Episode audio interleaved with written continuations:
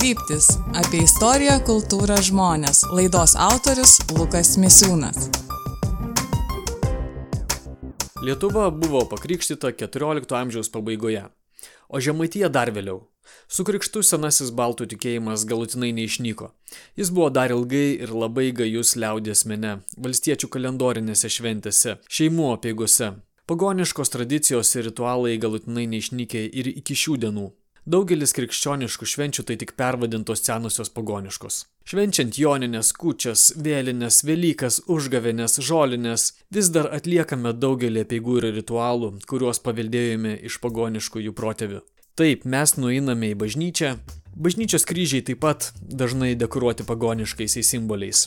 Saulė, menulis, žalčiai, augalai yra įprasti lietuviškų kryžių dekoracijos elementai.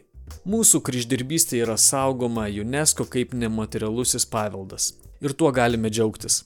Taigi, parėję iš bažnyčios kučių vakarą mes vis dar traukiame šiaudus iš užstaltėsės, per Velykas ridename kiaušinius, pasveikinę jonus šokinėjame per laužą ir piname vainikus. Sovietmečių netoleruota, laisvoje Lietuvoje 1992 metais pagaliau buvo įteisinta senoji baltų religija. Naujieji pagonys savo religiją vadina trumpai - Romuva. Krivė Inija Trinkūnenė sutiko pasidalinti mintimis apie šių laikų pagonių bendruomenę Lietuvoje. Aš esu Romuvos krivė, Lietuvos Romuvos krivė. Čia yra mūsų senovės baltų tikėjimo bendryje. Mane išrinko jau prieš porą metų. Pas jūs yra hierarchija jūsų tikėjime? Yra vaidylos. Tai čia kaip, kaip kryvė būtų aukščiausias dvasininkas arba vadovas, o vaidylos yra jau bendruomenių vadovai. Gal galite papasakoti, kas yra šių laikų pagonybė, ar jinai skiriasi jūsų manimu nuo tos tikrosios senosios pagonybės? Iš tikrųjų mes jau esam, iš vienos pusės mes esam ta, ta, tie patys žmonės, mes gyvenam toj pačioj žemėje mes turim vis tik turtingas tradicijas, kurias mes tęsiam. Bet antra vertus mes gyvenam visiškai kitokiose sąlygose, nes globalus pasaulis žymiai labiau mus veikia negu tai buvo mūsų protėvių laikais. Ir suprantama, kad ta, tie pakitimai yra labai, labai aiškus ir labai dideli. Bet pagrindiniai dalykai, pagrindiniai dalykai, kurie mus, mus sieja su protėviais, vis tik yra tas toks, toks jausmas artimumo gamtai, jausmas bendrumo su protėviais ir daugybė kitų ženklų, kuriuos mes galime atpažinti savo kasdieniniam gyvenime. Ar jūsų tikėjimo ir jūsų judėjimo tikslas yra išsaugoti senąją lietuvių religiją, ar tiesiog garbinti tuos dievus? Mūsų, mūsų tikslas yra, yra tęsti tradiciją. Tęsti tradiciją šio laikinėme pasaulyje, šio laikinėme gyvenime. Gyvendami ar mieste, ar kaime, žodžiu, vis tiek mes tą tradiciją tęsime. Suprantama, tai yra lengviau, jeigu tu gyveni kaime, jeigu tu esi arčiau medžių, jeigu tu gali tą ugnelę e, užsikurti, kuriandamas žydinį ir ją pagerbti, tai tada yra tarsi paprasčiau ir tarsi būdamas arčiau gamtos tu, tu tą gali lengviau padaryti. Bet ir mieste gyvenantys žmonės tą daro ir mes turime ne vieną bendruomenę Vilniuje. Vilniečiai yra susibūrę į, į net į kelias bendruomenės ir čia priklauso nuo to, ką jie, ką jie veikia, kokie yra jų interesai.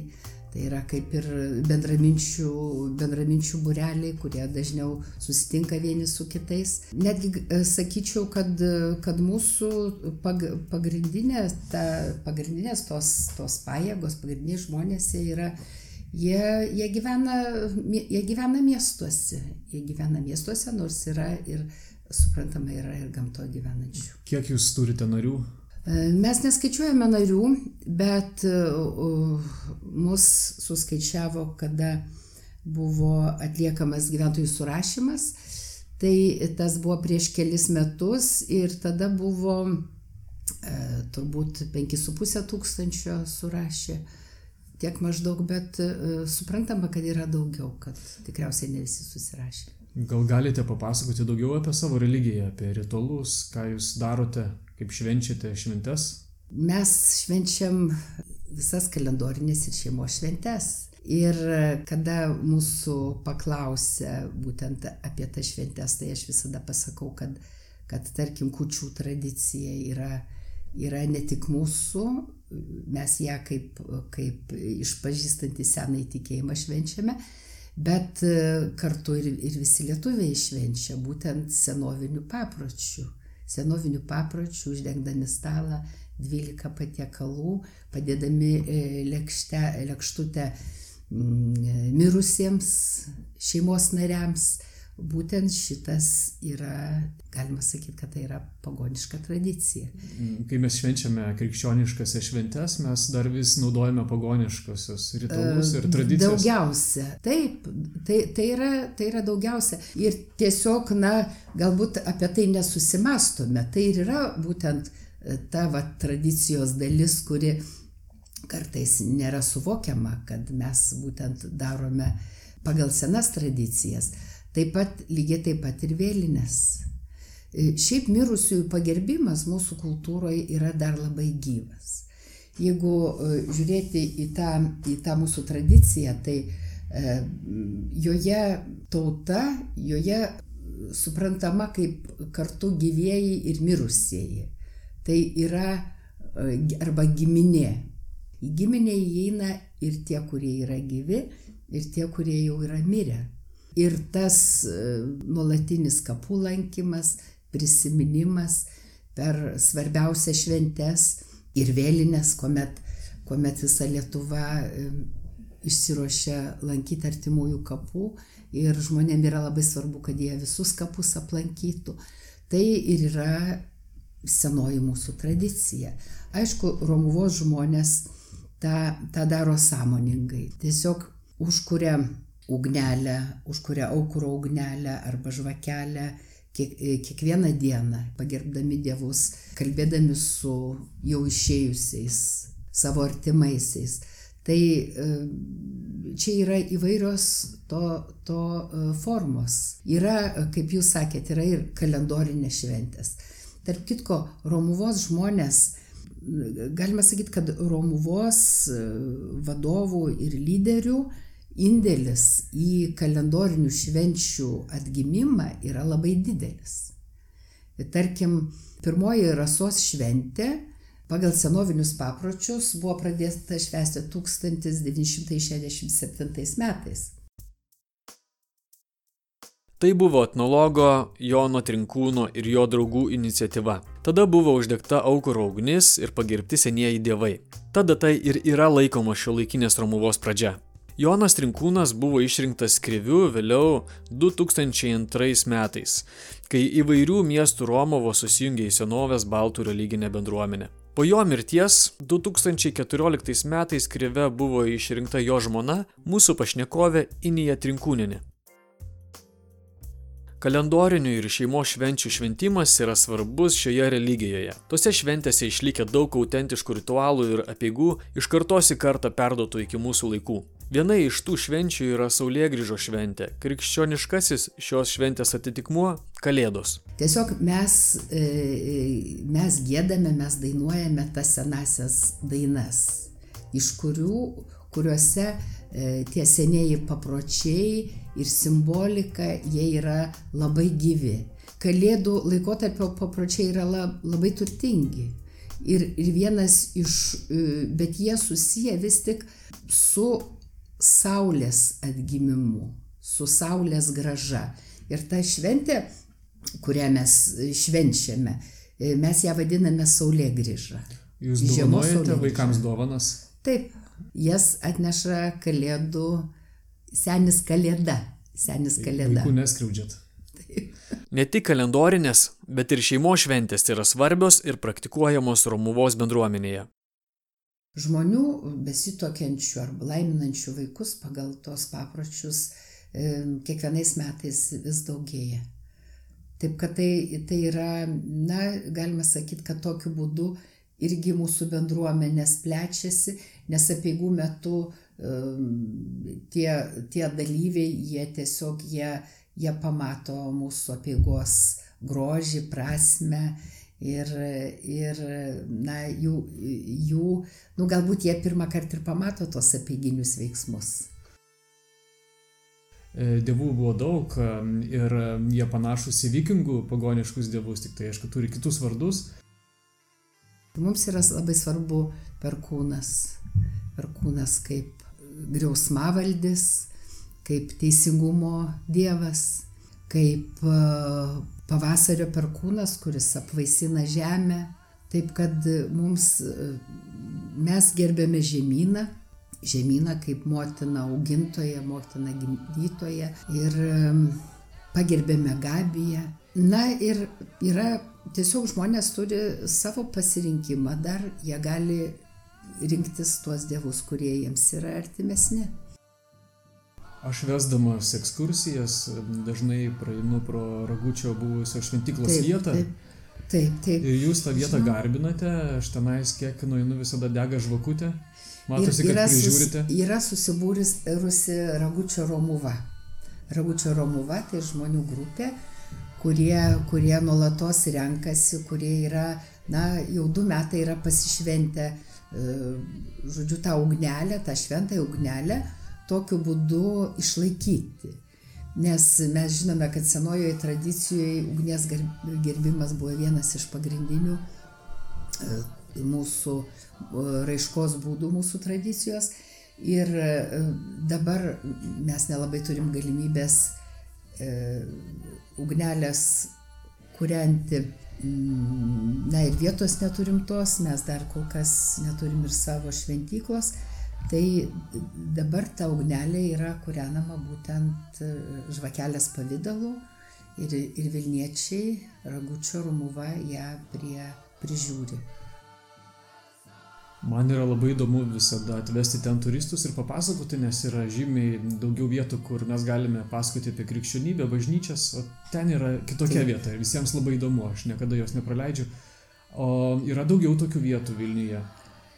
E, taip, yra uh, uh, aukuras ant Gedimino kapo kalno, čia yra užupyje užupyje, kur galima iš užupio patekti ten pro, pro užupio gimnaziją ir, arba tiesiai nuo šventaragio slėnio.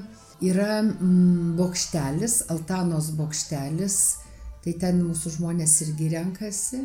Ten yra šventaragio Romuvos globojamas tas bokštelis. Jie renkasi kiekvieną ketvirtadienį 18 val. Bet dabar žiemos metu yra šiek truputį pertrauka, kadangi greičiausiai jie pradės rinktis jau pavasariop, kai sušils. Aukojimai ir kitos apėgos atliekamos ne tik Vilniuje. Kernavė mūsų yra vieta, pas, paskutiniu metu labai mes pamėgome ypač šeimos apėgom, jungtuvėm, e, krikštynom, karmazinų alkakalnis yra irgi vienas iš įspūdingiausių piliakalnių kompleksų netoli Kernavės. Yra ir, ir daugiau vietų Neries, Neries ir Nemuno santakoje Kaune.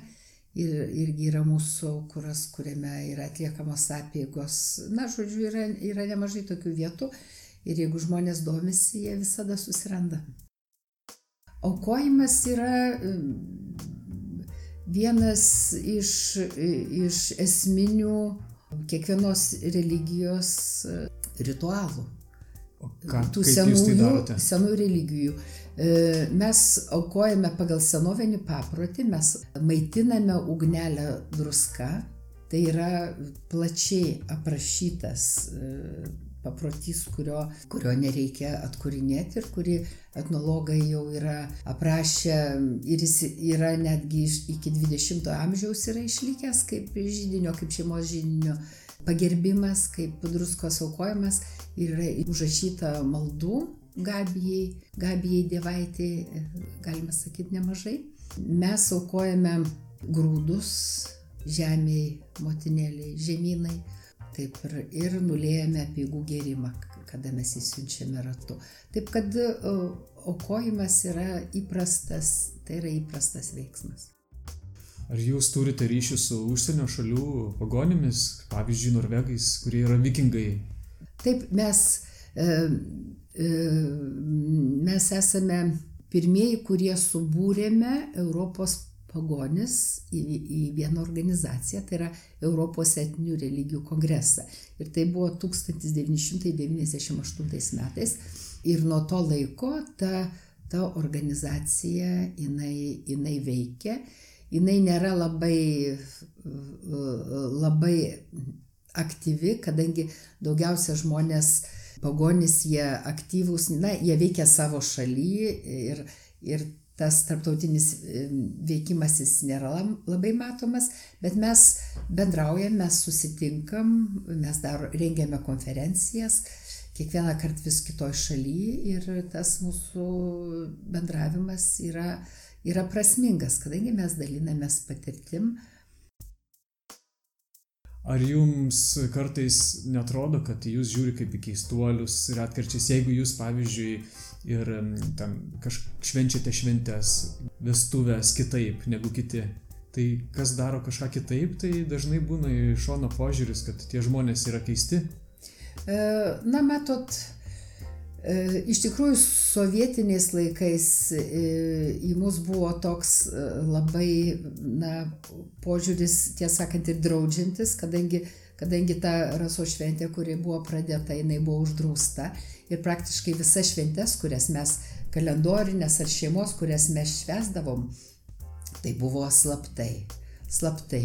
Taip kad iš tikrųjų tas požiūris buvo neigiamas, bet e, kuo toliau žmonių e, ta nuomonė ir požiūris keičiasi, Ir, ir šiaip mūsų visuomenė kiekviena labiau vis demokratiška, žmonės pasivažinėja po kitas šalis, jie sugrįžta, jie pamato, kaip yra kitur ir, ir labai dažnai jie pradeda vertinti tai, ką jie ypatingo, unikalaus, ką jie turi, ką jie turi Lietuvoje.